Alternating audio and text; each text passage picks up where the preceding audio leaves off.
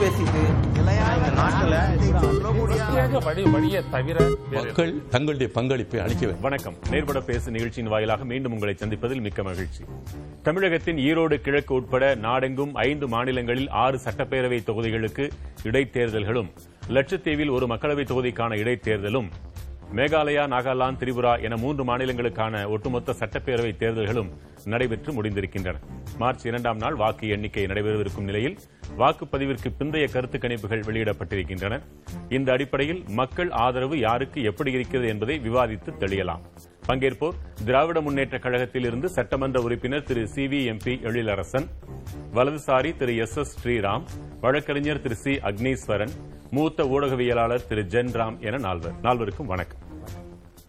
அக்னீஸ்வரன் தெரிந்த முடிவுதானா? கிட்டத்தட்ட எண்பது விழுக்காட்டை தொட்டுவிட்டாலும் ஆச்சரியமில்லை. முடிவு என்னன்னு நீங்க ஊகிக்கிறீங்க. புதிய தலைமுறை தொலைக்காட்சி நேயர்களுக்கு வணக்கம். முடிவு என்ன சார்? ஆளுங்கட்சி எவ்வளவு சிறப்பாக பணியாற்றி இருக்கிறார்கள் எதிர்க்கட்சி வந்து சொன்னாங்க கண்ணு கட்டிய தூரம் அளவுக்கு எதிரிகளே இல்லை. அதிமுக நாலு எழுத்து நான் அந்த தலைவர்களும் நாளா பிரிஞ்சு கிடக்காங்க அப்படின்னு சொன்னாங்க. தேர்தல் அறிவித்ததற்கு பிறகு இடைத்தேர்தல் திரிபுரா நாகாலாந்து இதோட சேர்த்து ஈரோடு கிழக்கு அறிவிக்கிற போது அதிமுக தரப்பில் அந்த இரண்டு தலைவர்களும் பிரிந்ததான சின்னமும் கிடைக்காது அப்படின்னு சொல்லி நினைச்சாங்க. ஆகையினால சின்னத்தையும் பெற்று ஒரே தலைவராக நாலு ஒன்னாகி ஆகையினால இன்னைக்கு களத்தில் வந்து டஃப் ஃபைட்டு கொடுத்து அதிமுக எவ்வளவு தூரத்துக்கு பணியாற்றி இருக்கிறார்கள் என்பது அவருக்கே தெரிஞ்ச விஷயம். மரியாதைக்குரிய காஞ்சிபுரம் சட்டமன்ற உறுப்பினர் அவர்களுக்கு தெரியும். நாடு முழுக்க நடந்த தமிழ்நாடு முழுக்க நடந்த உள்ளாட்சி தேர்தலில் தமிழ்நாட்டினுடைய மாட்சிமைக்குரிய முதலமைச்சர் மு க ஸ்டாலின் போனாரா? பரப்புரைக்கு போனாரா? போகலையே.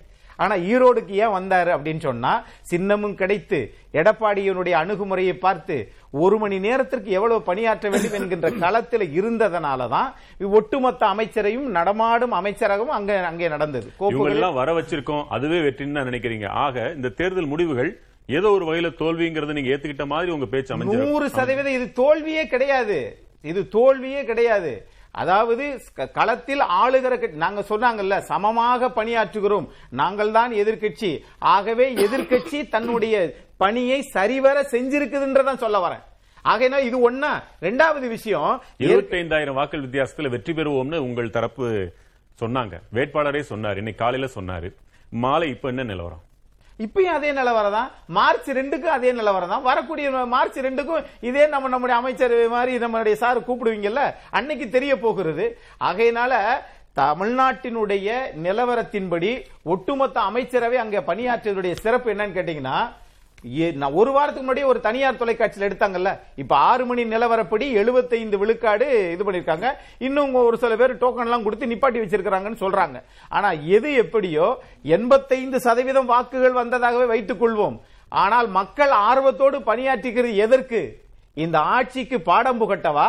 எதிர்க்கட்சிக்கு அங்கீகாரம் கொடுக்கவா? என்பதை மார்ச் இரண்டாம் தேதி தெரியும் சார். போன தடவை உள்ளதை கணக்கெடுத்து பார்த்தா கிட்டத்தட்ட அறுபது எழுபது ஒரு எண்பதாயிரம் வாக்குகள் மற்றவர்கள் வாங்கியிருக்கிறாங்க. இப்பவே நமக்கு ஒரு லட்சத்து எழுபதாயிரம் வாக்குகள் போட்டுக்கிறாங்க ஆக இன்னொரு தரப்பு ஒரு லட்சம் வாக்குகள் அங்க ஒரு பக்கம் சேர்ந்திருக்கும் நம்புறதா? அல்லது அந்த ஒரு லட்சம் வாக்குகள்ல உங்களுக்கு பெரும்போது வந்திருக்கும் நம்புறீங்களா? அதிமுகவுக்கு திரு கே எஸ் தென்னரசு அவர்களுக்கு பெரும்பகுதி வந்திருக்கும். நீங்க தான் வெற்றி பெற போறீங்கன்னு சொல்றீங்க. நூறு சதவீதம் அதுதான் உண்மை. இதை எப்படி கணிக்கிறீங்க? எப்படி கணிக்கிறோம்னா எனக்கு என்ன கேள்வினா எதிர்க்கட்சி தலைவர் நடத்தின அந்த கூட்டத்துக்கு பொது கூட்டத்துக்கு போகாதீங்க. இங்கேயே இருங்கன்னு சொல்லி ஒரு ஒரு ஒரு ஒரு கொட்டடி ஃபார்முலா நீங்க இன்ட்ரோடியூஸ் பண்ணீங்க பாத்தீங்களா? அது வந்து தனியார் ஊடகத்துல வந்தது ஒரு புறம் இருக்கட்டும். ஒரு வாரத்துக்கு முன்னாடியே ஒருத்தர் போய் அங்க உட்கார்ந்து இருக்கிறவர்கிட்ட கேட்டபோது நான் ஓட்டு போட வந்திருக்கிறேன்னு சொன்னாரு. இதை தமிழ்நாட்டுடைய தலைமை அந்த தலைவர்கிட்ட போய் தலைமை தேர்தல் அதிகாரிட்டு சத்யபிரதா சாஹிட்ட கொடுக்கும்போது சமூக ஊடகங்கள்ல வரதெல்லாம் நீங்க எடுத்துக்கிறாதீங்க அப்படிங்கிறாரு. ஏன் சமூக ஊடகங்கள் நீங்க வந்து எடுத்துக்கிற மாட்டீங்களா? உண்மை அது அதுதானா? ஆகவே இவர்களை இன்னைக்கு சத்யா நகர்ல என்ன நடந்தது? இன்றைக்கு பணப்பட்டுவாடா. என்ன ஏற்கனவே நடந்ததே சமூக வலைதளங்களை எடுக்காதீங்கன்றீங்க. இன்னைக்கு கொடுத்தது ஆறு மணியோட முடிஞ்சு வச்சுன்றீங்க மக்கள் தீர்ப்பு என்ன என்பதை நாம் பார்ப்போம். திரு எழிலரசன் உங்களுடைய கணிப்பு என்ன? போல் பெர்சன்டேஜ் வச்சு உங்க கணிப்பு. தெளிவாக காட்டுவது திமுகவினுடைய வெற்றி அதாவது திமுக கூட்டணி சார்பில் நிற்கக்கூடிய காங்கிரஸ் வேட்பாளர் திரு வி கே சிலோங்கன் அவருடைய வெற்றி உறுதியாக இந்த வாக்குப்பதிவுக்காகன்னு இல்லை அதை நாங்கள் முன்னாடியிலேருந்தே கடந்த இருபத்தைந்து நாட்களாக பார்க்கக்கூடிய கலை நிறுவத்தை வைத்து உறுதியாக ந- வெற்றி என்பது நம்பிக்கையோடு நாங்கள் இருக்கிறோம். இப்போ இதில் பதிவின் பொழுது ஏற்பட்டிருப்பதில் கூடுதல் மகிழ்ச்சியும் பெருமை எது என்று சொன்னால் நாங்கள் எதிர்பார்த்த அளவிற்கு வாக்குப்பதிவும் கூடுதலாக இருக்கிறது. அதில் மகளிருடைய வாக்குப்பதிவு ஒரு ஆறாயிரம் வாக்கு கூடுதலாக ஆண்களை விட பெண்களுடைய வாக்குப்பதிவு அதிகமாக இருப்பது எதை காட்டுகிறது என்றால் தலைவருடைய நல்லாட்சி கிடைத்திருக்கக்கூடிய சான்றாக மகளிருக்கு வழங்கப்பட்டிருக்கக்கூடிய பல்வேறு நலத்திட்டங்கள் அதாவது கட்டணம் இல்லாத பேருந்தில் செல்லக்கூடிய திட்டம் அதன் மூலமாக மாதத்திற்கு எழுநூறு ரூபாயிலிருந்து ஆயிரம் ரூபாய் வரைக்கும் ஒவ்வொரு பெண்மணிக்கும் தனக்கு ஒரு சேமிப்பாக அமைகிறது என்ற உணர்வை வெளிப்படுத்தக்கூடியது. மகளிருக்கான புதுமை பெண் திட்டம் என்ற திட்டம் மகளிர் சுய குழுக்கள் திட்டம். இப்படி பெண்களுக்காக நிறைய திட்டங்கள் வழங்கியிருப்பதை அங்கீகரிக்க இதெல்லாம் சொல்றதுக்கு முதலமைச்சர் வரை அமைச்சர்களின் எல்லாரையும் வரவழைச்சிட்டோமே. அதுவே எங்களுக்கு வெற்றி தானேங்கிற மாதிரி சொன்னார். தேர்தல்ல வந்து அவங்க பாட்டுக்கிட்டு ஏதோ பேசுவாங்க. களத்துல வேலை செய்யறவங்க எங்களுக்கு தெரியும். எல்லாம் களத்துல வேலை செய்யலையா? இல்ல இல்ல. காலங்காலமா நடந்துட்டு இருக்க தேர்தல் பணிகள். இது வந்து இப்ப நேற்றைக்கு இன்றைக்குன்றதெல்லாம் கிடையாது. எல்லாம் காங்கிரஸ் கட்சி ஆயிரத்தி தொள்ளாயிரத்தி ஐம்பத்தி ஏழு அறுபதுகளில் இருந்த காலத்திலேருந்து இன்னை வரைக்கும் நடக்கக்கூடியதுதான். என்னென்ன இன்னைக்கு காலகட்டங்களுக்கு ஏற்ப கொஞ்சம் கூடுதலாக நிறைய நாட்கள் இருந்து பணியாற்றுறாங்க முன்னெல்லாம் வந்து ஒரு குறிப்பிட்ட நாட்கள் இருந்தது போய் இப்போ அதிக நாட்கள் இருந்து பணியாற்றுற அவ்வளோதானே தவிர எல்லாரையும் வர வைத்து விட்டோம் அப்படி இப்படின்றதுன்னா அப்போ அதுக்கு முன்னாடி நடந்த தேர்தல்கள்ல அவங்க எல்லாம் வந்து அதிமுக வந்து இடைத்தேர்தல்கள் உங்க தலைவர்கள் வரலையா? வந்து உட்கார்ந்ததெல்லாம் எதை காட்டுது? அப்ப தலைவர்கள் வந்தாங்க. ஆனா திரு எடப்பாடி பழனிசாமி கூட்டத்துக்கு போக கூடாதுன்னு சொல்லி திமுக திமுக பதினோரு பணிமனைகளை வந்து மூடுனாங்களே தேர்தல் ஆணையம். அதுல பதினோரு பணிமனையில ஒண்ணுதான் கருங்கல் பாளையம். அது வந்து இதுல கவர் அது விளக்கமா சொல்லணும் ஃபர்ஸ்ட் அது அக்னீஸ்வரன் அவருக்குன்னு இல்ல. தப்பா எடுத்துக்க வேண்டாம். இங்க இருக்கிறவங்க உங்கள யாரெல்லாம் தேர்தல் நேரடி கலவரத்துல கள நிலவரத்துல நிலவரத்துல. இருக்கீங்க அப்படின்றது எனக்கு தெரியாது. தப்பா எடுத்துக்கூடாது. யாரையும் நான் குறையா சொல்றேன்னு இல்லை. தேர்தல் களம் என்று வந்துவிட்டா ஒவ்வொரு பகுதியிலும் தேர்தல் பணிமனை அந்த குறிப்பா வந்து இடைத்தேர்தல் பொழுது அமைத்துக் கொள்வது என்பது இப்போ எங்களுக்கு ஒரு பகுதியை ஒதுக்குறாங்க அப்படின்னா அந்த பகுதி பேர் சித்திக் திடல் பேர். அந்த பகுதியில் நாங்கள் ஒரு பணிமனை அமைப்போம். அது இயற்கை. கிடைக்கக்கூடிய இடத்த பொறுத்து அங்கே. அது எப்படின்னா ஒரு இப்போ ஒரு வில்லேஜ்லாம் இருக்குன்னா கொஞ்சம் கூடுதலாக கிடைக்கும். நகர்ப்புறத்துலனா ஒரு பத்துக்கு பத்து இருபதுக்கு இருபது இல்லை பத்துக்கு பதினஞ்சு இப்படி தான் இடங்கள் கிடைக்கும். கிடைக்கக்கூடிய இடத்தில் நாங்கள் அமைத்து அந்த உள்ளூர்காரரோட சேர்த்து நாங்களும் இருப்போம் எல்லாரும் சேர்ந்து பணியாற்றுவோம். இது எல்லா கட்சியும். ஈவன் வெளிப்படையாக பேசணும்னா நாங்கள் இருந்த பகுதியில் எங்களுக்கு ஒரு ஐம்பது அடி நூறு அடி தள்ளி அதிமுகவினர் உட்காந்துட்டு இருப்பாங்க. நாங்கள் இங்கே உட்கார்ந்துட்டு இருப்போம். இது எல்லா ஊர்லேயும் நடக்கக்கூடிய உட்காந்து பணியாற்றுறது இயற்கை. அப்ப நாங்க பணியாற்ற போயிருக்கோம். நாங்க உட்கார்ந்து இருக்கிறது ஒரு குறிப்- ஒரு குறிப்பிட்டவங்க இருப்போம்னா உள்ளூர்ல கட்சிக்காரங்களே இல்லைன்னு அதிமுகவுக்கு இல்லைன்னா நாங்க ஒன்றும் பொறுப்பு இல்லை. திமுகவுக்கு எப்பயும் இருக்கு. பணியாற்றக்கூடியவங்க வரக்கூடியதான் இருப்பாங்க. ஒவ்வொரு ஊர்லயும் போனாலும் ஒரு பூத்துக்கு ஒரு குறைந்தபட்சம் நூத்தி ஐம்பதுல இருந்து இருநூறு பேர். கண்டிப்பா திமுகவினோட உறுப்பினர்களாகவே இருக்கக்கூடியவர்கள்.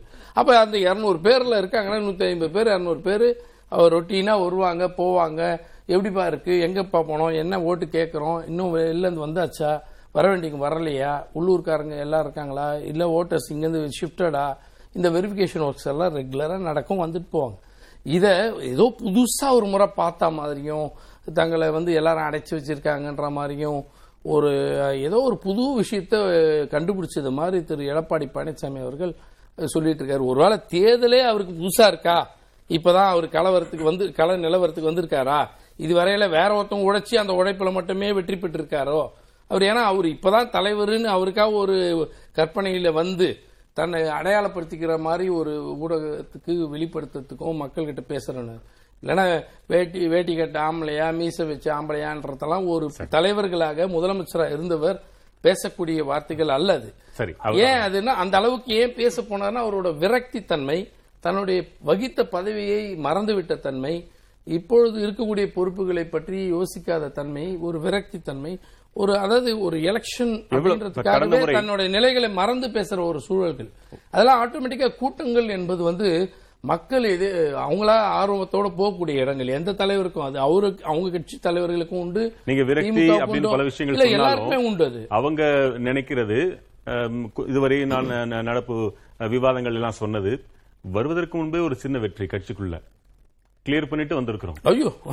அப்படின்ற மாதிரி அவங்க உணர்றாங்க. இல்ல நீங்க அதை ஏத்துக்கலன்னு நினைக்கிறேன். எங்களுக்கு. அதுக்குள்ள நான் வரல. நான் வந்து இல்ல நீங்க அவங்க சொன்னீங்களே அதற்காக. இல்ல, விரக்தி என்பது உங்களுக்கான பதிலை நீங்க சொல்லி. தேர்தலுடைய கேள்வி. தேர்தலை பற்றி தான் நான் சொன்னேனே தவிர அவங்க கட்சிக்குள்ள நடக்கிற அந்த யாருக்கு தலைமை யாருக்கு செல்லுபடியாகும் யாருன்றதெல்லாம் வந்துட்டு நாங்க அதுக்குள்ள போகல. இரண்டையும் பார்க்க முடியும். ஒன்று அது இன்னொரு பக்கம் திமுகவின் பொறுத்தவரையில் கடந்த முறை ஒன்பதாயிரம் வாக்குகள் வித்தியாசத்தில் வென்றோம். இந்த முறை எவ்வளவு ஒரு லட்சம் கூட சொல்றாங்க. அவ்வளவு கேப்ல நாங்க வெற்றி பெறுவோம்லாம் சொல்லி தான் வந்தாங்க. இப்போ உங்க மனநிலை என்ன? எவ்வளவு கேப் கிடைக்கும் நினைக்கிறீங்க. அதாவது எவ்வளவு வாக்கு வித்தியாசத்துல உங்களுக்கு ரெண்டாம் தேதி அன்னைக்கு தெரிய போகுது கண்டிப்பா. ஏன்னா திரிபுரா மேகாலயால கூட நிச்சயமாக வாக்குப்பதிவுக்கு பிந்தைய கருத்து வந்துருச்சு. ஈரோடு கிழக்குல இருந்து வர முடியல. நடந்துட்டு களத்திலேயே வேலை. செஞ்சுவேன்ற அடிப்படையில் சொன்னா குறைந்தபட்சம் ஐம்பதாயிரம் வாக்கு வித்தியாசத்தில் கண்டிப்பாக வெற்றி பெறுவோம். ஐம்பதாயிரம் வாக்கு வித்தியாசம் கண்டிப்பாக இருக்கும். ஸ்ரீராம் உங்க கணிப்பு என்ன? இந்த ஆனஸ்டா சொல்ல போனா இந்த இருபது மாச ஆட்சிக்கு அப்புறம் நாங்க வந்து number one government in India பல பிரைவேட் பேப்பர்ஸ்லாம் சொல்லியிருக்கு. முதல் மாநிலம் எங்கள் கவர்மெண்ட் தான் பெஸ்ட்லாம் அவங்க சொன்ன போது இது வந்து ஒரு பிரசவ வழி மாதிரி ஆகிப்போச்சு இந்த பை எலெக்ஷன் அவங்களுக்கு.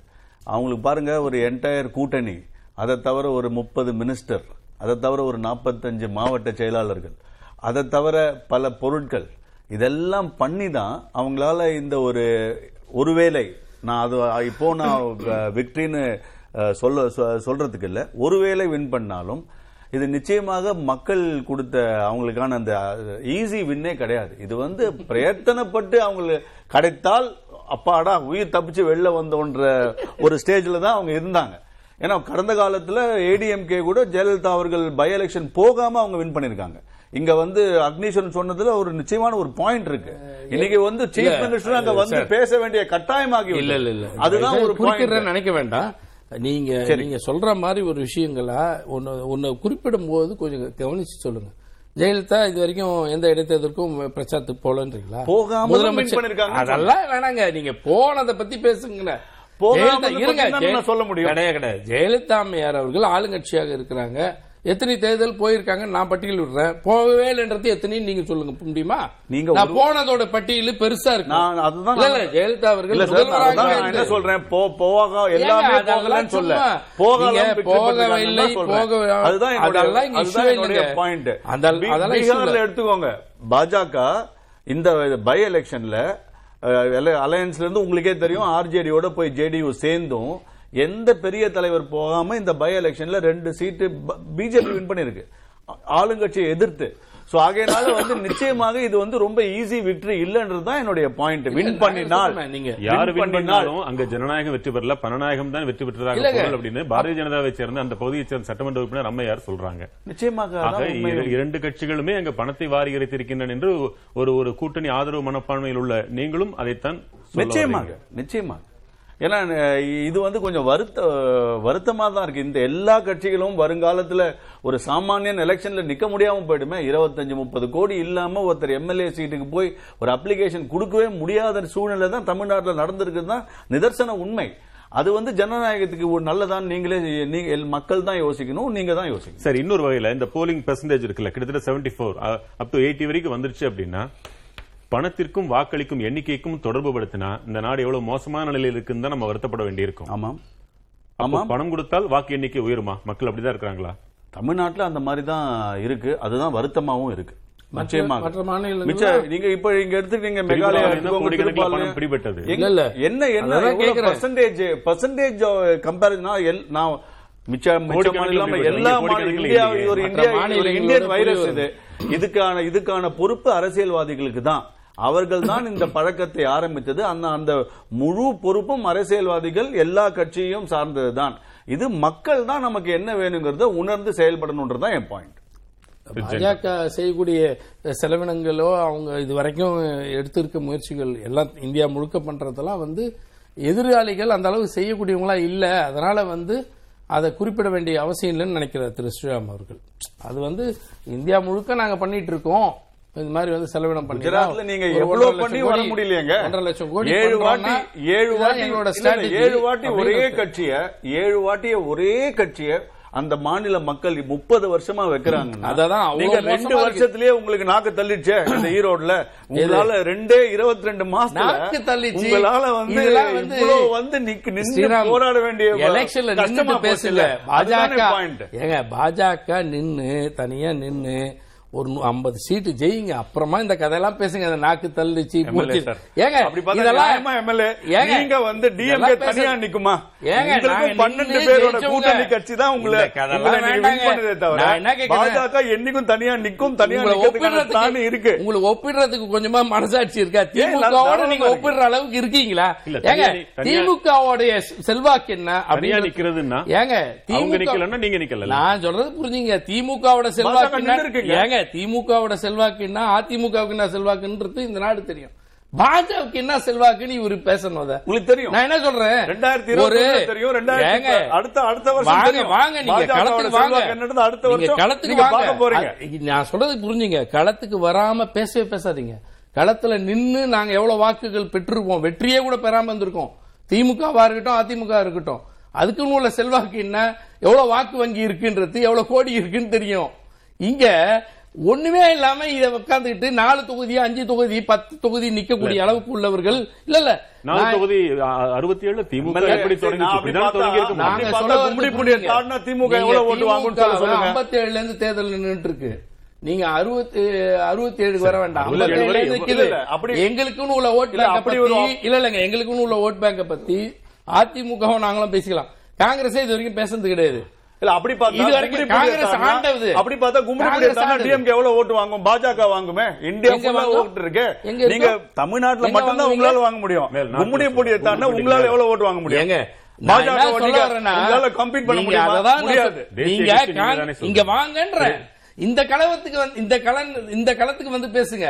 தமிழ்நாட்டை பற்றி பேசாம வெளியில போய் பேச வேண்டிய அவசியம் இல்ல அப்படி பேச வேண்டிய நிலவரத்துக்கு வந்து இருக்குன்னா அதெல்லாம் வந்துட்டு நாங்க இன்னும் நிறைய பாலிடிக்ஸ் பேச வேண்டி இருக்கு இன்னும் நாள் நிலவரம் நடந்துட்டு இருக்கு எவ்வளவு எல்லாம் உடைச்சிட்டு இருக்கீங்க எத்தனை இடத்துல எத்தனை மாநிலத்துல? அதாவது இவங்க ரொம்ப சாதாரணமா சொல்லிட்டார். வாக்காளர்களை வாங்கி வாக்காளரை வாங்கலாம் மாட்டோம் நாங்க. நேரடி எம்எல்ஏ வாங்குறோங்க நாங்க. எம்பிஸ வாங்கிடுறோங்க அப்படின்ற ஒரு ஸ்ட்ராட்டஜியை அடுத்த கட்டத்துக்கு உலகளாவிய அளவில் பறந்து விரிந்து இன்டர்நேஷனல் ரேங்க்ல நாங்க போயிட்டோன்றது தான் பாஜக வாங்குறது மாறுறது எல்லாமே நடக்கும். இந்தியா முழுக்க பார்த்துட்டு தான் இருக்கிறோம். ஜென்ராம் உங்கள் பார்வையில? ஃபர்ஸ்ட் திரிபுரால அப்புறம் பேசலாம். முதல்ல ஈரோடு கிழக்கே முடியல இன்னும். உங்க கணிப்பு என்ன? கணிப்பு பல முறை இதே அமர்வுகளில் பேசினது தான் ஈவி கே இளங்கோவன் ரொம்ப எளிதாக வெற்றி பெறுவார் அப்படின்னு தான் நான் நினைக்கிறேன். அதுக்கு தனியாக கருத்து கணிப்புகளோ அல்லது எக்ஸிட் போலோ தேவையில்லை. தேவையில்லை அப்படின்னு நினைக்கிறேன். தனியாக போட்டியிட முடியுமா அப்படின்னு ஸ்ரீராம் கேட்டதுக்கெல்லாம் பதில் சொல்லணுமான்னு ஒரு எண்ணம் வருது. ஏன்னா கிரிக்கெட் கிரவுண்டில் வந்து பேஸ்பால் ரூல்ஸ் பேசிட்டு இருக்கிற மாதிரி ஒரு உணர்வு வருது அது. ஏன்னா இந்த first past the post electoral சிஸ்டத்துக்குள்ள இல்லாம நம்ம ஒரு ப்ரொபோஷனல் ரெப்ரசன்டேஷன் இருக்கக்கூடிய ஒரு ஜனநாயக தேர்தல் முறைகளை நடத்தினோம் என்றால் எல்லா கட்சிகளும் தனித்து போட்டியிடுறதுக்கு தயாராகவே இருக்கும். எல்லா கட்சிகளும் தனித்து போட்டியிட தயாராகவே இருக்கும். ஆனா அப்படி ஒரு சூழலை உருவாக்காமல் நம்ம இந்த மாதிரி ஒரு சிஸ்டத்துல யார் முதல்ல எல்லை கோட்டை தொடுகிறாரோ அவர் தான் வெற்றி பெற்றாருங்கிற ஒரு ரூலை வச்சுக்கிட்டு இதுல வந்து தனியாக நிற்க முடியுமான்னு கேட்கிறது. அப்புறம் பெண்களுக்கு இடஒதுக்கீடு வந்து சட்டப்படி கொடுக்கலனாலும் நாங்கள் வந்து முப்பது சதவீதம் நாங்கள் கொடுக்குறோம் முப்பத்தி மூணு சதவீதம் நாங்கள் கொடுக்குறோம் ஐம்பது சதவீதம் நாங்கள் கொடுக்குறோம்னு சொல்றது. இது எல்லாம் வெளியில பேசுவதற்கு நன்றாக இருக்குமே தவிர நடைமுறை சார்ந்த விஷயங்களாக அதை நான் நினைக்கல. ஈரோடு கிழக்குல புகார்கள் பெரிய அளவுல தரப்பட்டன. ஆனால் முடிவுகள் என்னன்னா அது ஒரு கேள்விக்குறியாக இருக்குது. அதனுடைய அது மேல் எடுக்கப்பட்ட நடவடிக்கைகள் என்னன்னா கேள்விக்குறியாக இருக்கு. ஆனால் அதிமுக மற்ற எதிர்க்கட்சிகள் தேமுதிக உள்பட அனைத்துமே மிக வலுவாக குற்றச்சாட்டுகள் வைத்தன ஆதாரங்கள் எல்லாம் கொடுத்தன. என்றால் தேர்தல் ஆணையத்தின் செயல்பாடுகள் ஒரு பத்திரிகையாளராக உங்கள் பார்வையில் எப்படி இருக்கு? தேர்தல் ஆணையம் பல்வேறு கண்காணிப்பு அதிகாரிகளை கொண்டதாகத்தானே செயல்பட்டு இருக்குது. அது வந்து தேர்தல் செலவுக்கு தனியாக ஒரு குழு இருக்குது. இந்த மாதிரி நடக்கக்கூடிய விஷயங்கள் பண அதாவது முறைகேடாக வாக்குகளை சேகரிக்கிறார்களான்னு பார்க்கறதுக்கு தனியாக குழுக்கள் இருக்கும். அந்த மாதிரி எல்லாமே இருக்கிற சூழல்ல இந்த புகார்கள் எப்படி வருது அப்படிங்கறது ஒரு பெரிய கேள்விதான். ஸ்ரீராம் விருப்பு இல்லாம எல்லா கட்சி அரசியல்வாதிகளையும் சேர்த்து அதுக்கு பொறுப்புன்னாரு. மூன்று விதமான பறக்கும் படைகள் எத்தனை இருந்தாலும் திருப்பி இது சாத்தியப்படுதான்றதான் கேள்வி. அதாவது அப்- எப்படி சாத்தியப்படுதுன்னு தான் எல்லாரும் சொல்றாங்க. அதாவது இரண்டு கட்சிகளும் பணம் கொடுக்கறாங்கன்னு தே- தேமுதிக அப்படிதான் சொல்லுது. அவங்க தனியாக சொல்லல. நாம் தமிழர் ரெண்டு கட்சிகளையும் தான் குற்றம் சாட்டி சொல்லுது. ஆனா அதிமுக புகார் வந்து திமுக மேல மட்டும்தான் இருக்குது. இதுல தேர்தல் ஆணையர்கள் தேர்தல் ஆணையம் நியமித்த அதிகாரிகள் இதை கண்காணித்துக் கொண்டிருக்கிறார்கள் அப்படின்ற போது அந்த புகார்கள் மீது அவர்கள் எடுக்கக்கூடிய நடவடிக்கைகள் என்னங்கிறது தான் அதுல முக்கியம். அது இல்லைன்னா inefficiency of the election commission அப்படின்னு தான் அதுக்கு பொருள். எலெக்ஷன் கமிஷன் இண்டிபெண்டன்ட் பாடி அப்படின்னு நினைச்சா அந்த ஏரியாவை எல்லாருமாக சேர்ந்து மறுபரிசீலனை செய்யணும். அப்படி நியாயமாகவும் நேர்மையாகவும் தேர்தல் நடத்துற திராணி இல்லாத தேர்தல் ஆணையம்னு அரசியல் கட்சிகள் நினைத்தால் அந்த ஏரியாவுக்குள்ள போகணும். இந்த ஒரு தேர்தலில் தேர்தல் நடக்கும்போது திமுகவுக்கு எதிராக புகார் கொடுப்பதற்கு ஒரு வாய்ப்பு அப்படின்னு நினைச்சு இந்த விஷயங்களை பார்ப்பது வந்து சரியான அணுகுமுறையாக இருக்காது. ஒட்டுமொத்த சீர்திருத்தத்துக்கான வேலைகளுக்கு அவர்கள் தயாரா அப்படிங்கறத பாரதிய ஜனதா கட்சியும் அண்ணா திமுகவும் மற்ற கட்சிகளும் சொல்லணும். திமுக மேல அதிமுக குறை காண முடிகிறது. இத்தனை ஆதாரங்கள்னு சொல்ல முடியுது. அதே அளவிற்கு அதை விட பன்மடங்கு திமுகவும் அதிமுக மேல சொல்லி இருக்கலாமே அப்படி பெருசா பார்க்க முடியலையே ஏன்? இல்ல அவங்க எதுக்காக அதை பத்தி கவலைப்படணும்?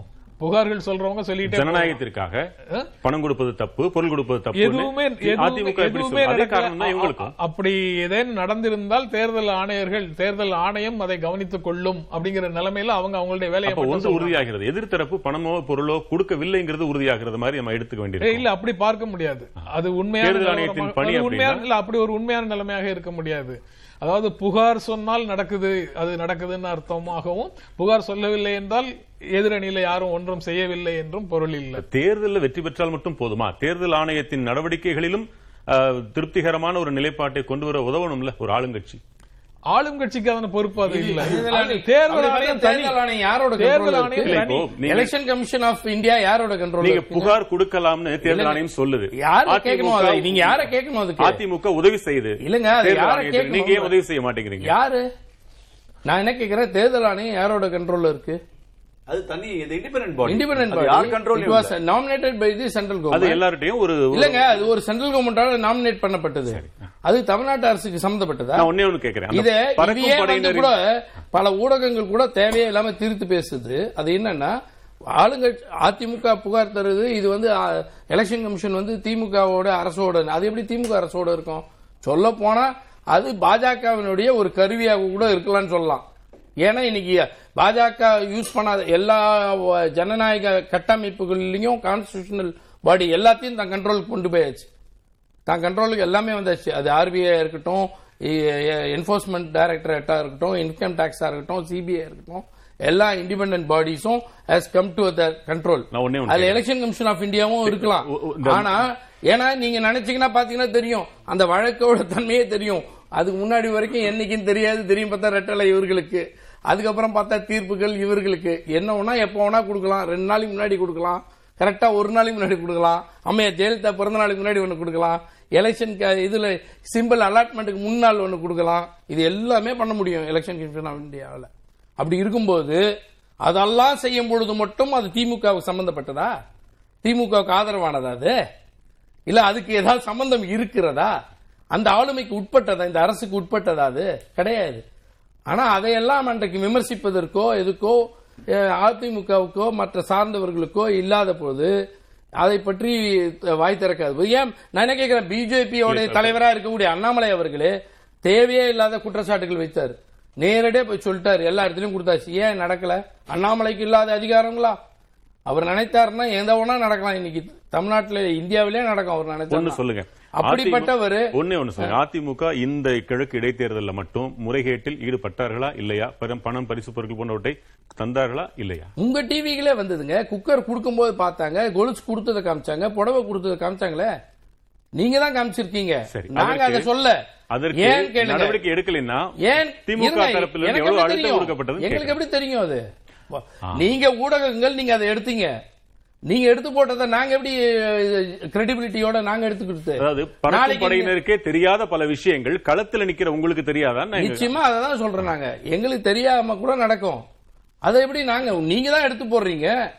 நீங்க தான் அதை பத்தி கேட்கணும். அதிமுக சரி அப்ப முறைகேட்டால அவங்க வென்று விட்டால் என்ன பண்ணுவீங்க? கண்டிப்பா அதை அத பத்தி கண்கொத்தி பாம்பா கவனிக்க வேண்டாமா? கண்டிப்பாக. கவனிச்சு ஒரு ஆயிரம் புகார்கள் கொடுத்திருக்க வேண்டாமா? ஏன்? அவங்க பொய்யா ஒண்ணு குடுக்குறாங்களே அது போட்டின்னு அடுத்தது. அவங்க கொடுக்கறதுக்கு மாற்றாக இவங்க கொடுக்கறாங்கன்னு நீங்க. வேற என்ன சொல்வீங்க? ஏன்னா ஒரு நியாயமான குற்றச்சாட்டுகளே இந்த முறை இருந்தா கூட பரவாயில்ல. ஒரு இங்க பிடிச்சா அங்க பிடிச்சான்னு எதுவுமே கிடையாது. ஒண்ணு. ரெண்டாவது விஷயம் அவங்க வந்துட்டு ஏதாவது முறைகேடுகள்ன்ற விஷயங்கள்ல நிறைய விஷயங்கள் தேர்தல் நடங்கள்ல நடக்கும்போது நாங்க ஈடுபட்டு இருக்கும் பொழுது அதெல்லாமே பார்த்திருக்கோம் நான் எதிர்- ஒரு. வழக்கறிஞராக எதெல்லாம் வந்து நாங்க புகாராக வித் டாக்குமெண்டேஷன் எதை? அங்க இருக்கிறதுல இருந்து அவங்க நிக்கிறதுல இருந்து அவங்க ஸ்டிக்கர் ஒட்டப்பட்டதுல இருந்து அது மாதிரிலாம் எடுத்து கொடுத்துருக்கோம். அந்த மாதிரி ஒரு விஷயத்தை அவர்கள் எதுவுமே எங்க மேல வைக்கல. நேரா வராங்க எடுத்த. முதல் விஷயமே பாத்தீங்கன்னா. இங்க அடக்கி வச்சாங்க அடைச்சு வச்சாங்கன்னாங்க. அதுவே ஒரு தவறான குற்றச்சாட்டு. அப்புறம் இவ்வளவு குடுக்குறாங்க அவ்வளவு குடுக்குறாங்க. அப்படின்னு ஒரு குற்றச்சாட்டு அவரே இருந்தாங்க என்னன்னே தெரியாமையே எங்கேயாவது ஒரு இடத்துலயாவது அங்க புடிச்சு இவங்க கிட்ட இவ்வளவு புடிச்சாங்க. கேஷ் வந்து புடிச்சாங்க. அந்த மாதிரி ஏதாவது ஏன் ஜெனரல் எலெக்ஷன்ஸ்லயே நடந்திருக்குங்க? நீ ஏன் அப்படி கொடுக்கல? திமுக புகார் கொடுத்து ஆதாரத்தோட வலுவா கொடுப்போம். அவங்க அப்படி கொடுத்தாங்களான்னு கேக்குறாரு. இப்போ தேர்தல் ஆணையம் வந்து ஏறத்தாழ எழுபது லட்சம் பிடிச்சிருக்காங்களே அந்த எழுபது லட்சம் அதிமுக காரனது பிடிச்சாங்களா திமுக காரனது பிடிச்சாங்களா? அது தேர்தல் ஆணையம் சொல்லுமா? ஒண்ணு. ரெண்டாவது நம்முடைய சட்டமன்ற உறுப்பினர் எழிலரசன் சார் பேசுகிற போது பேசுற பேச்சிலே முரண்பாடு இருக்கு. எப்படின்னு கேட்டீங்கன்னா தேர்தல் ஆணையம் பாரதிய ஜனதா கைப்பிடியில் இருக்கிறது. ரெண்டாயிரத்தி பத்தொன்பதுல தமிழ்நாட்டுல 39 இடத்துல திமுக ஜெயிச்சுச்சே. அப்ப தேர்தல் ஆணையம் யாரு? திமுக குற்றச்சாட்டே கைப்பிடியில் வைக்கலையே. ஒரு இண்டிபெண்டா இருக்குன்னு சொல்றாரு. நான் குற்றச்சாட்டே வைக்கலையே. வேணும்னா அப்படி சொல்லலாம்னு சொல்றாரு. இல்ல, இல்ல. நீங்க எங்க மேல. தப்பா சொல்லிட்டு இருக்கீங்க இல்ல இல்ல இல்ல. நீங்க சின்ன வேணும்னா இப்போ ஜெயலலிதா முன்னாடி இப்ப இறப்பு தினம் போடுவாங்க பிறந்த நாள் போடுவாங்க அப்படின்னு சொல்றீங்களே. ஆமா. உண்மைதான். அது ஜனநாயக கட்சி. நாலு பேர் ஒரு தலைவர் அங்க வந்து ஜெயலலிதா இறந்ததுக்கு பிறகு அந்த நாலு பேருக்குள்ள ஒரு போட்டி போட்டு திரு ஓபிஎஸ்க்கு ஐம்பது சதவீத அதிகாரம் கொடுத்து அவர் உயர்நீதி உச்சநீதிமன்றத்தில் உயர்நீதிமன்றத்தில் வழக்கு போட்டு பதினோரு கேஸ்ல அந்த பதினோரு கேஸ்ல இடையீட்டு மனு போட்டு அதுல சின்னத்தை பெறாருங்க. அதுல பெறதுல திமுகவுக்கு என்ன? ஒண்ணுமே சொல்லியே. ஆகவே நான் சின்னம் கிடைக்காது.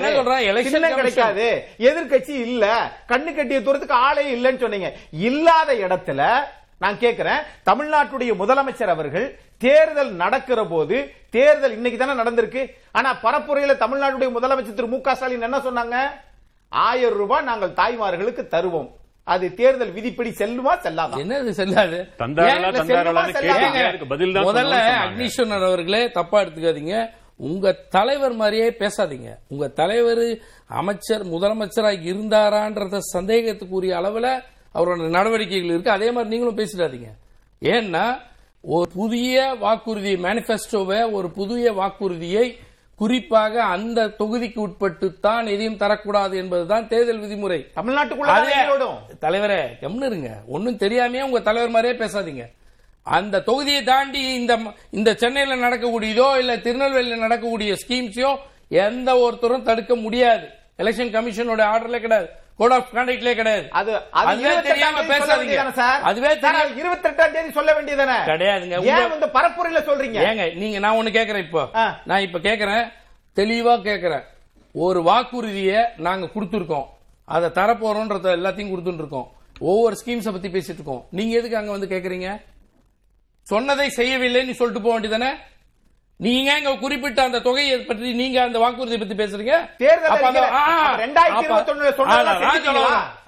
வரோம். அதான் ரெண்டாயிரத்தி இருபத்தி ஒண்ணுல ஸ்டாலின் சொல்லல. அதாவது அதை குறித்து இருங்க. அத- அததான் ஜென்ராம் சார் சொன்ன மாதிரி. கொடுக்கிறேன்லாம் அதை. குறித்து வரக்கூடிய. இதுல அறிவிப்பு. எப்ப என்ன கொடுக்கறதா இன்னொரு கொடுக்கறதா? நீங்க அது என்ன அறிவிப்பு தெரியாது சார். தெரிஞ்சா- பட்ஜெட்ல தான் பார்க்கணும். பட்ஜெட்ல அறிவிப்பு? உங்களுக்கு ஏன் சார் அது? அது ஏன் வந்தது? தெரியாது. இல்ல அறிவிப்பு ஆயிரம் ரூபாய் கொடுக்க அது- மாட்டேன்னு வருமா? ஏன் அது வரும்? அது தேர்தல் நேரத்துல நீங்க ஏன். சார் கேக்குறீங்க அப்ப? தேர்தல்?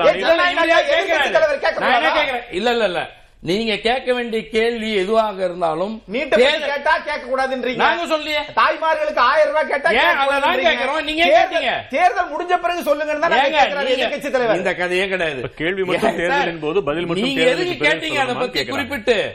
அப்ப தேர்தல் விதிமுறைகளை பற்றி உங்களுக்கு தெரியாதா? ஏதோ ஒண்ணு பத்தொன்பது ரூபா கேட்பீங்களா? சரியான இடம் தேர்தல் விதிமுறைகள் நான் மீறப்பட்டிருக்கின்றன. தேர்தல் ஆணையம் என்ன செய்து கொண்டிருந்து தேர்தல் ஆணையத்தின் மேல உங்க சந்தேகம் என்னங்கறத இடைவேளைக்கு பிறகு கேட்டுக்கிறேன். நேர்பட பேசு தொடர்கிறது. அக்னீஸ்வரன் அந்த சின்ன கேள்விக்கு பதில வாங்கிறேன் உங்கள்ட்ட. தேர்தல் ஆணையத்தின் மேல உங்க கருத்து தான் என்ன? தேர்தல் ஆணையம் வந்து சார் நடுநிலையாக செயல்பட வேண்டும். இப்ப இல்லன்றீங்க அதை அப்படி சொல்றீங்களா? மத்திய அரசினுடைய காங்கிரஸ் காலகட்டத்திலே இருந்த எப்படி எம் எஸ் கில் கிருஷ்ணமூர்த்தியை ஏன் போட்டாங்க அப்படின்னா திரு டி என் சேஷன் தமிழ்நாட்டிலிருந்து திண்டுக்கல்ல மாவட்ட ஆட்சித்தலைவரா சப் கலெக்டரா இருந்தவரை கொண்டு வந்து பெயர் உயர் பதவியில் ப்ரமோஷன் அங்க போனார். ஆனால் அவர் ரொம்ப நெருக்கம் கொடுக்கிறாரு. நெருக்கடி கொடுக்கிறாருன்னு சொல்லி தான் கில் கிருஷ்ணமூர்த்தியை போட்டாங்க. அன்னைக்கே ஆரம்பிச்சிச்சு. தேர்தல் ஆணையம் தனிப்பட்ட முறையில் செயல்பட முடியவில்லை. இப்போ தேசிய அளவிலான தேர்தல்கள் மக்களவை தேர்தல் இங்க சட்டசபை தேர்தல் இடைத்தேர்தல் இந்த ரெண்டுலயும் வேற வேற மாதிரி அவங்க அவங்க செயல்படுறாங்கன்னு சொல்ல வரீங்களா? அது அப்படித்தான் நடக்குது சார். ஏன்னா இது வந்து இந்தியா வந்து மாநிலங்களின் கூட்டமைப்பு. அதுதான் அரசியலமைப்பு சொல்லுது. எங்க ஆளுங்கட்சி அதுக்கு சாதகமா செயல்படுதுன்னு சொல்ல வரீங்களா? என்ன சார்? எங்க ஆளுங்கட்சி எதுவோ அதற்கு சாதகமாக தேர்தல் ஆணையம் செயல்படுகிறதுன்னு சொல்றீங்களா? அதாவது சார் அவங்களுக்கு அந்த அந்த ஏத்ததுக்கு மாதிரி இப்ப வந்து எப்படின்னா ரசத்துக்கு அப்படின்னா சாம்பாருக்கு அப்படின்னா அதுக்கேத்த மாதிரி காய்கறிகளை மாத்திக்கிடுவாங்க தேர்தல் ஆணையமும் அப்படித்தான் இருக்குது. ஏதோ ஒண்ணு பிஜேபி ரசமா சாம்பாரா? அது வந்து என்னன்னு தெரியும் கூட்டணி தான் தேசிய அளவுல இருக்கிறாங்க. அப்ப அவங்க வெற்றி பெற்றதுக்கு தேர்தல் ஆணையம் உடனடியாக. அதுல? தெரியுது மாண்புமிகு எதிர்க்கட்சி தலைவர் எடப்பாடி பழனிசாமி தெளிவா சொல்லிட்டாரு.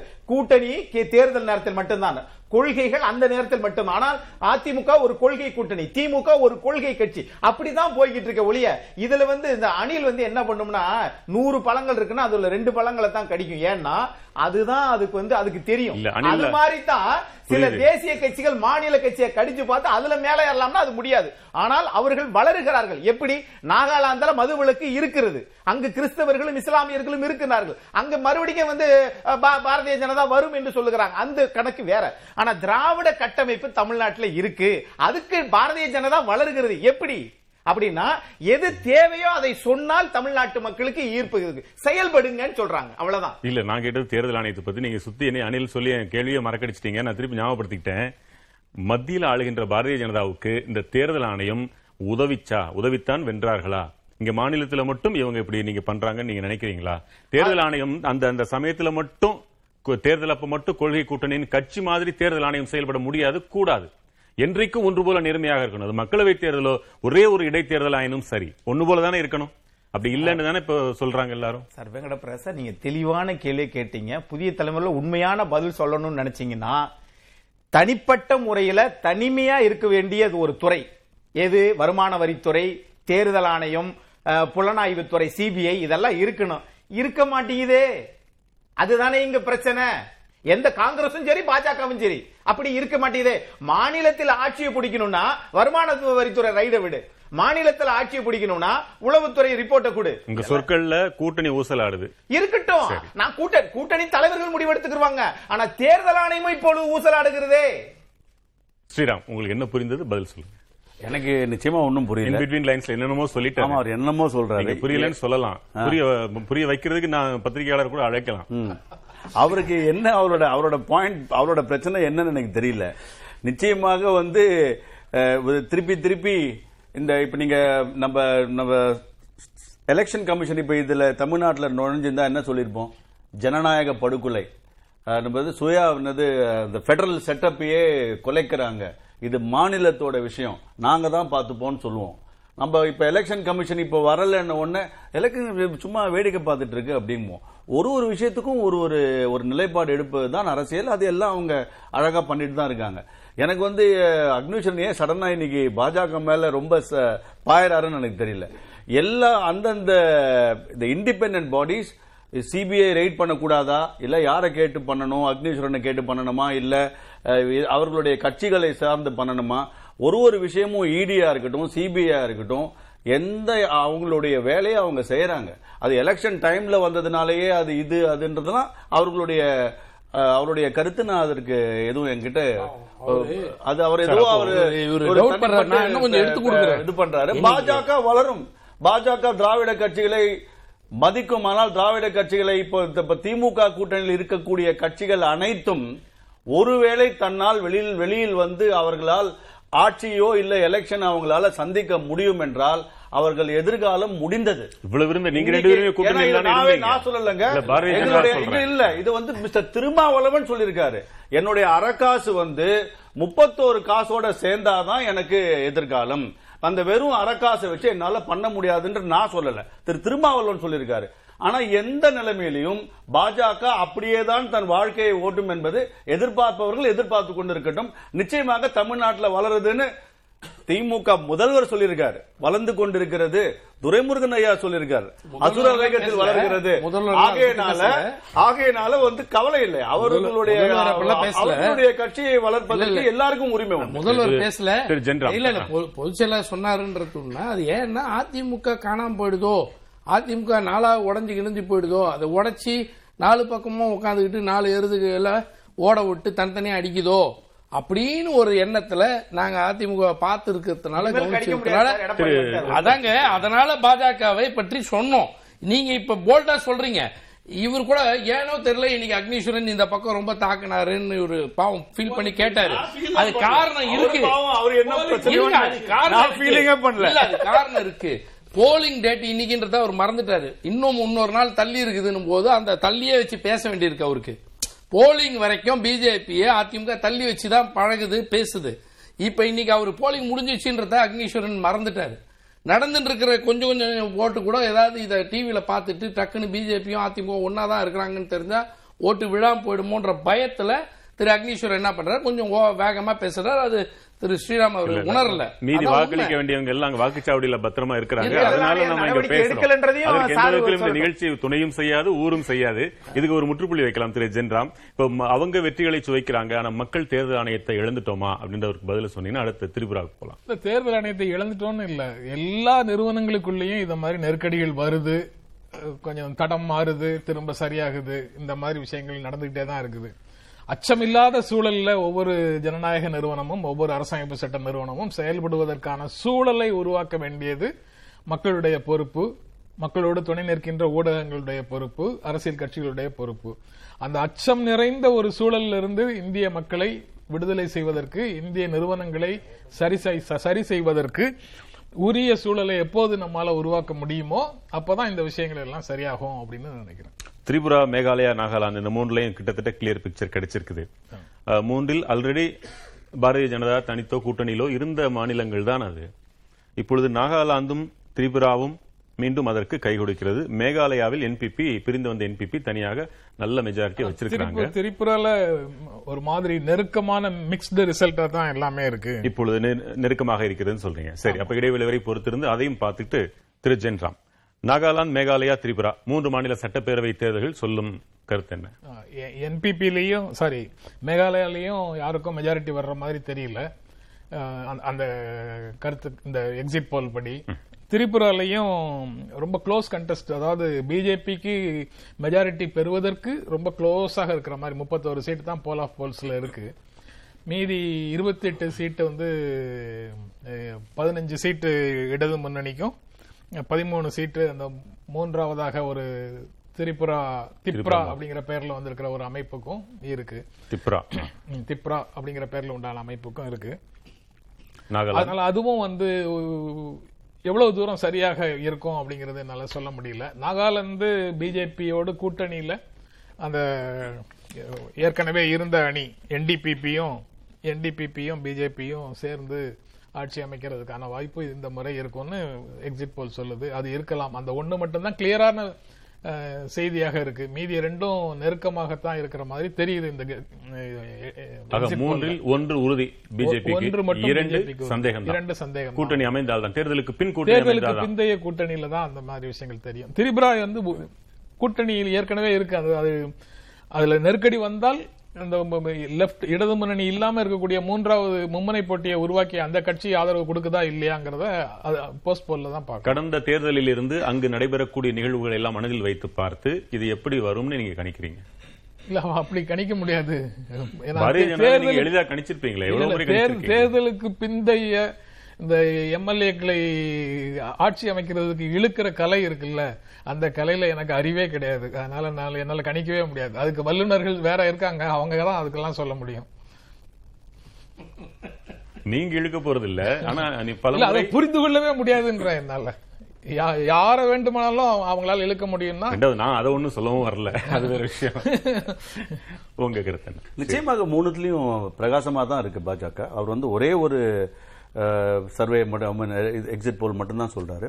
பெரும்பாலானவர்கள் வந்து பாஜக மூணு மாநிலத்திலையும் ஒரு நல்ல ஒரு ஒரு சான்சஸ் இருக்குன்னு தான் சொல்றாங்க. நிச்சயமாக திருப்புரால ரெண்டாவது வாட்டி மாணிக் சர்க்கார் உடைய கவர்மெண்ட்டை முதல் வாட்டி வின் பண்ண அதே பாஜக திருப்பி திரிபுரால வந்தால் கம்யூனிஸ்டுகளுடைய ஒரே ஒரு ஃபோர்ட் கேரளான்றதை வந்து அதையும் பிரீச் பண்ணும் பாஜக. ஸோ நிச்சயமாக இந்த மூணு அசம்பிளி போல்ஸ்லையும் கான்ஃபிடண்டாக இருப்பாங்க. நிச்சயமாக வருவாங்க. மேகாலயாவில் மேகாலயாலையும் சொல்றேன். என்ன நடக்கும்? எப்படி நடந்தாலும் அவங்களுடைய அந்த இப்படி ஒரு கூட்டணினா மக்கள் அங்க மக்கள் சிந்திப்பாங்கல்ல? இது முதலே கூட்டணி அதாவது காங்கிரஸ் மட்டும் இல்ல எதிர்க்கட்சிகள் மட்டும் நிராகரிச்ச மக்களோட இன்னொரு கட்சியோட சேர்ந்து மூணாவது வந்தவரை சீஃப் மினிஸ்டர் ஆகலாம் போஸ்ட் போல் அலையன்ஸ்ல கர்நாடகால. சிவசேனா நம்ம பிஜேபியோட சேர்ந்து ஓட்டு வாங்கிட்டு போய் காங்கிரஸையும் என்சிபியோட சேர்ந்து சீஃப் மினிஸ்டர் ஆகலாம். இதெல்லாம் ஜனநாயகம். பாஜக மட்டும் போஸ்ட் போல் அலையன்ஸ் வாங்கினா மட்டும் அது மக்களை வாங்கிட்டாங்க. இந்த இந்த நியாயத்தை முன்னாடி, இந்த நியாயத்தை மக்கள் பார்த்துட்டு இருக்காங்க எனக்கு ஒரு எங்க எனக்கு ஒரு ஒரு கண்டிஷன் மிச்சவங்களுக்கு ஒரு கண்டிஷனானு மக்கள் கேக்குறாங்க. அவர் பாஜக ஒரு கண்டிஷன் மிச்சவங்களுக்கு ஒரு அவர் கேக்குறாங்க. அவர் சொன்ன இரண்டு விஷயங்களும் நடக்கிறதுக்கு முன்னாடியே காஷ்மீர்ல மெஹபூபா முஃப்தியோட பாஜக போஸ்ட் போல் அலையன்ஸ்ல தான் ஆட்சி அமைச்சாங்க. ஆக இவர்களுக்கு எல்லாம். வழிக தப்பு இல்லையே. அப்புறம் ஏன் இதை சொல்றீங்க? நீங்க UPA மட்டும்? என்ன? யூபிஏல first UPA one post poll தானே? இல்ல national front post poll alliance தானே ஆச்சு? போஸ்ட் போல் அலையன்ஸ் வந்து டெமோக்ராட்டிக் ரைட்ல இருக்கிற போது அது ஏன் பாஜக மட்டும் எக்ஸசைஸ் பண்ணக்கூடாது? நாங்க எல்லாம் பண்ணலாம் நீங்க மட்டும் பண்ணக்கூடாதுன்னா என்ன அர்த்தம்? என்டிஏவும் அதே மாதிரி போஸ்ட் போல் அலையன்ஸ்ல தான் முதல் முதல் பதிமூணு ஆண்டு பதிமூணு மாசம் ஓட்டுனது. 100% ஐக்கிய. முன்னணியினுடைய ஒருங்கிணைப்பாளர். நான் ஏன் போஸ்ட் போல் அலையன்ஸ் பத்தி பேச முடியாதுன்னு சொல்றேன்னா ஐக்கிய முன்னணியினுடைய ஒருங்கிணைப்பாளராக இருந்தவர் சந்திரபாபு நாயுடு. சந்திரபாபு சந்திரபாபு தூக்கிட்டாங்க. அணியினுடைய தலைவரை தூக்கிட்டாங்க. இன்னைக்கு ராஜஸ்தான்ல பிஎஸ்பியோட அஞ்சு எம்எல்ஏவால தான் அந்த கவர்மெண்ட் அப்ப ஃபார்ம் பண்ணாச்சு அஞ்சு அஞ்சு எம்எல்ஏவும் இப்போ நம்ம அசோக் கெலாட் வாங்கிட்டாரு. அது எந்த மாதிரியான கலைன்னு எனக்கு தெரியல. அந்த கலை யார்கிட்ட யாருடைய பயிற்சி அவர் எங்கிருந்து அந்த பயிற்சி எடுத்தாருன்னு ஜென்ராம் அவர்கள் அதை கணித்து சொன்னார்னா எனக்கு நல்லா இருக்கும். பாரதிய ஜனதா இந்தியாவின் கிழக்கு மேற்கு வடக்கு தெற்கு நான்கு மூலைகளையும் அதிக கவனம் செலுத்துச்சு. இப்ப மேற்குக்கு நீங்களே சில விஷயங்கள் சொன்னீங்க.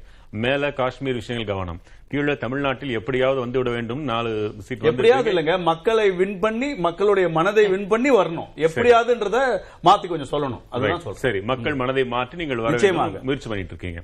நார்த் ஈஸ்ட்ல நீங்க அதிகமா நீங்க அங்க கவனத்தை செலுத்துனீங்க. நாங்கள் வந்தால் இதெல்லாம் நடக்கும்ன்ற மாதிரி. இப்ப இவ்வளவு காலம் ஆயிடுச்சு அங்க. இன்னும் உங்க மேல மதிப்பு இருந்தால் உங்களுக்கு நீங்க தனியா நின்ற இடத்துல உங்களுக்கு அபரிமிதமான செல்வாக்கு வந்திருக்கணுமே ரிசல்ட்ல. அப்படி அது வந்து எல்லா தமிழ்நாட்டுக்கும் பை எலெக்ஷனுக்கும் அது பொருந்தணும் இல்லையா? பை எலெக்ஷன்லயும் அது பொருந்தணும்.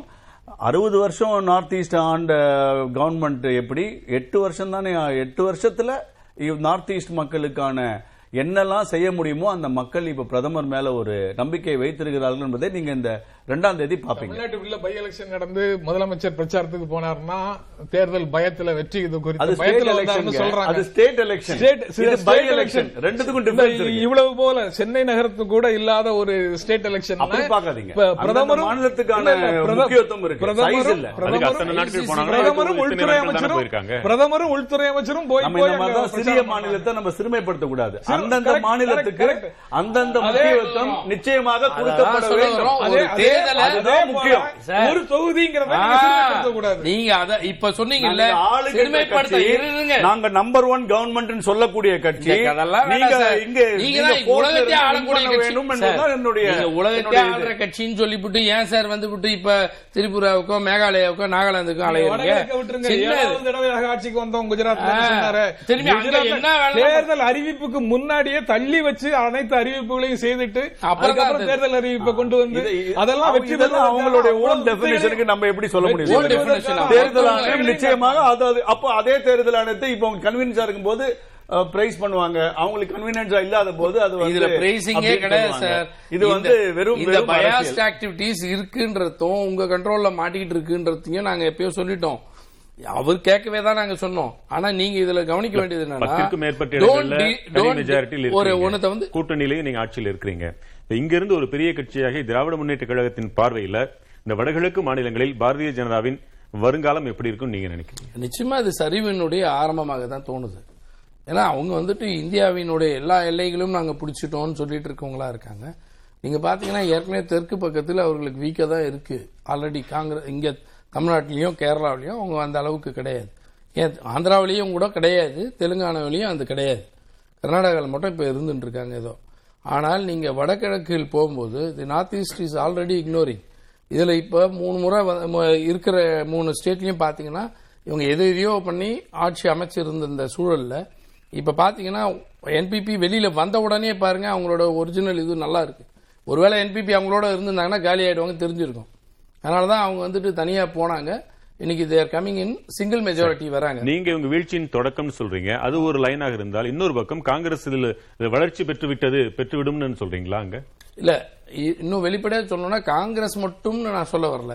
பாஜகவை விட்டு பாஜகவினுடைய அந்த மதவெறி அரசியலை தாண்டி பல்வேறு கோணத்தில் சிந்திக்கக்கூடிய வகையிலும். அது இல்லாம இவங்க மேல இப்ப தொடர்ந்து எட்டு வருஷமா பார்த்துட்டு இருக்க இந்த இவங்களுடைய ஆட்சி தன்மையை எதிர்க்கக்கூடிய நிலைகள் இந்தியா முழுவதும் பரவலாக தொடங்கி இருக்கிறது இந்த தொடக்கம் எதை காட்டுகிறதுனா வரப்போற அடுத்து வரப்போற தேர்தலில் கண்டிப்பாக ரெஃப்ளெக்ட் ஆகும்.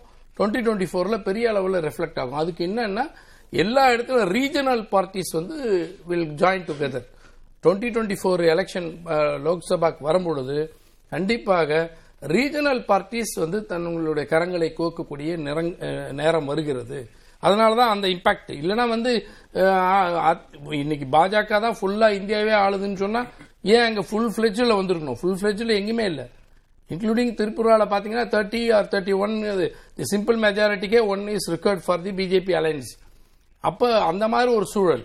அப்போ மேகாலயாவில் தேர் ஆல்மோஸ்ட் வந்து ஒரு ஒரு single party is taking it NPP is taking it அப்போ அந்த மாதிரி இருக்கிற ஒரு நிலையை பார்க்குற பொழுது இது என்ன நிலவரம்னா அதிமுக இது பாஜகவை புறக்கணிக்க தொடங்கி இருக்கிறார்கள் ஒன்னு ரெண்டாவது ரீஜனல் பார்ட்டிஸ் வந்து தங்களோட ஸ்டேட் அட்டானமியை டோட்டலா இழக்கிறோமான்ற ஒரு பயம் வந்து இருக்கிறதுனால ரீஜனல் பார்ட்டிஸ் இங்க எவால்வ் ஆகுது. அது திமுகவை மட்டும் ஒரு காலத்தில் சொல்லிட்டு இருந்தாங்க. இப்ப எல்லா இடத்துலயும் ரீஜனல் பார்ட்டி வெளியில வருது. அப்ப அந்தந்த மாநில கட்சிகளுடைய பலம் பெறுகிற நேரத்தில் கண்டிப்பாக பாஜகவுக்கு ஒரு வீழ்ச்சியை ஏற்படுத்தும். அது அடுத்து வரக்கூடிய தேர்தலின் பொழுது நாடாளுமன்ற தேர்தலில் எதிரொலிக்குமான்னு பெரிய. அளவில் எதிரொலிக்கும் ஒரே ஒரே பாயிண்ட் சவுத்ல வந்து பாஜக ஒண்ணு இல்ல ஒண்ணு இல்லன்னு எம்எல்ஏ சொல்றாரு. சவுத்ல மட்டும் 39 MPs single largest party south இந்தியாலயும் பாஜக தான் நம்பர் ஆஃப் எங்க எம்பிஸ் இருக்கு?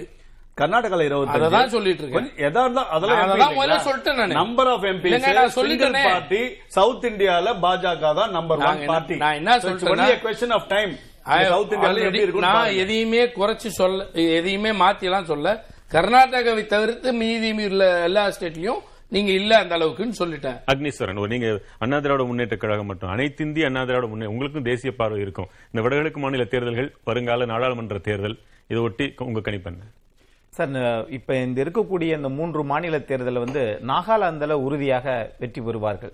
ஏன்னா அந்த கூட்டணி முன்னாடியும் சரி இப்பயும் சரி அது அதே மாதிரிதான். இப்ப ஜென்ராம் சார் சொன்னது உண்மைதான். அதற்கு பிறகு திரிபுராவில் என்ன நிலைமை அப்படின்றத அங்க இருக்கக்கூடிய எண்ணிக்கை முழுமையாக வந்ததுக்கு பிறகுதான் தெரியும். ஏன்னா வந்து டைம்ஸ் ஆஃப் இந்தியாலையும் மற்றதுலையும் காலையில போட்டது வேற. ஆனா மாலையில போட்டது அந்த கருத்து கணிப்பு வந்து முன்னாடி போட்டது வேற இது வேற. ஆனா புள்ளி விவரத்தின் அடிப்படை இன்னும் நமக்கு தெளிவா தெரியல. அதனால அந்த இரண்டு கருத்துக்களை சொல்றாங்க. புள்ளி விவரத்திலேயே வந்து அதிகமான வாக்குகள் முப்பத்தொன்னுல யாரு அப்படின்றது இன்னும் நம்ம எடை போட முடியல. ஒண்ணு இன்னொரு விஷயம் காங்கிரஸ் இவ்வளவு நாளா ஆண்டதற்கும் பாரதிய ஜனதா இந்த நாட்டை ஆண்டதுக்கும் என்ன ஒரே ஒரு வேறுபாடுன்னா ரெண்டு பேரும் மதத்தை வச்சு பண்றாங்களா இல்லையான்றது வேற.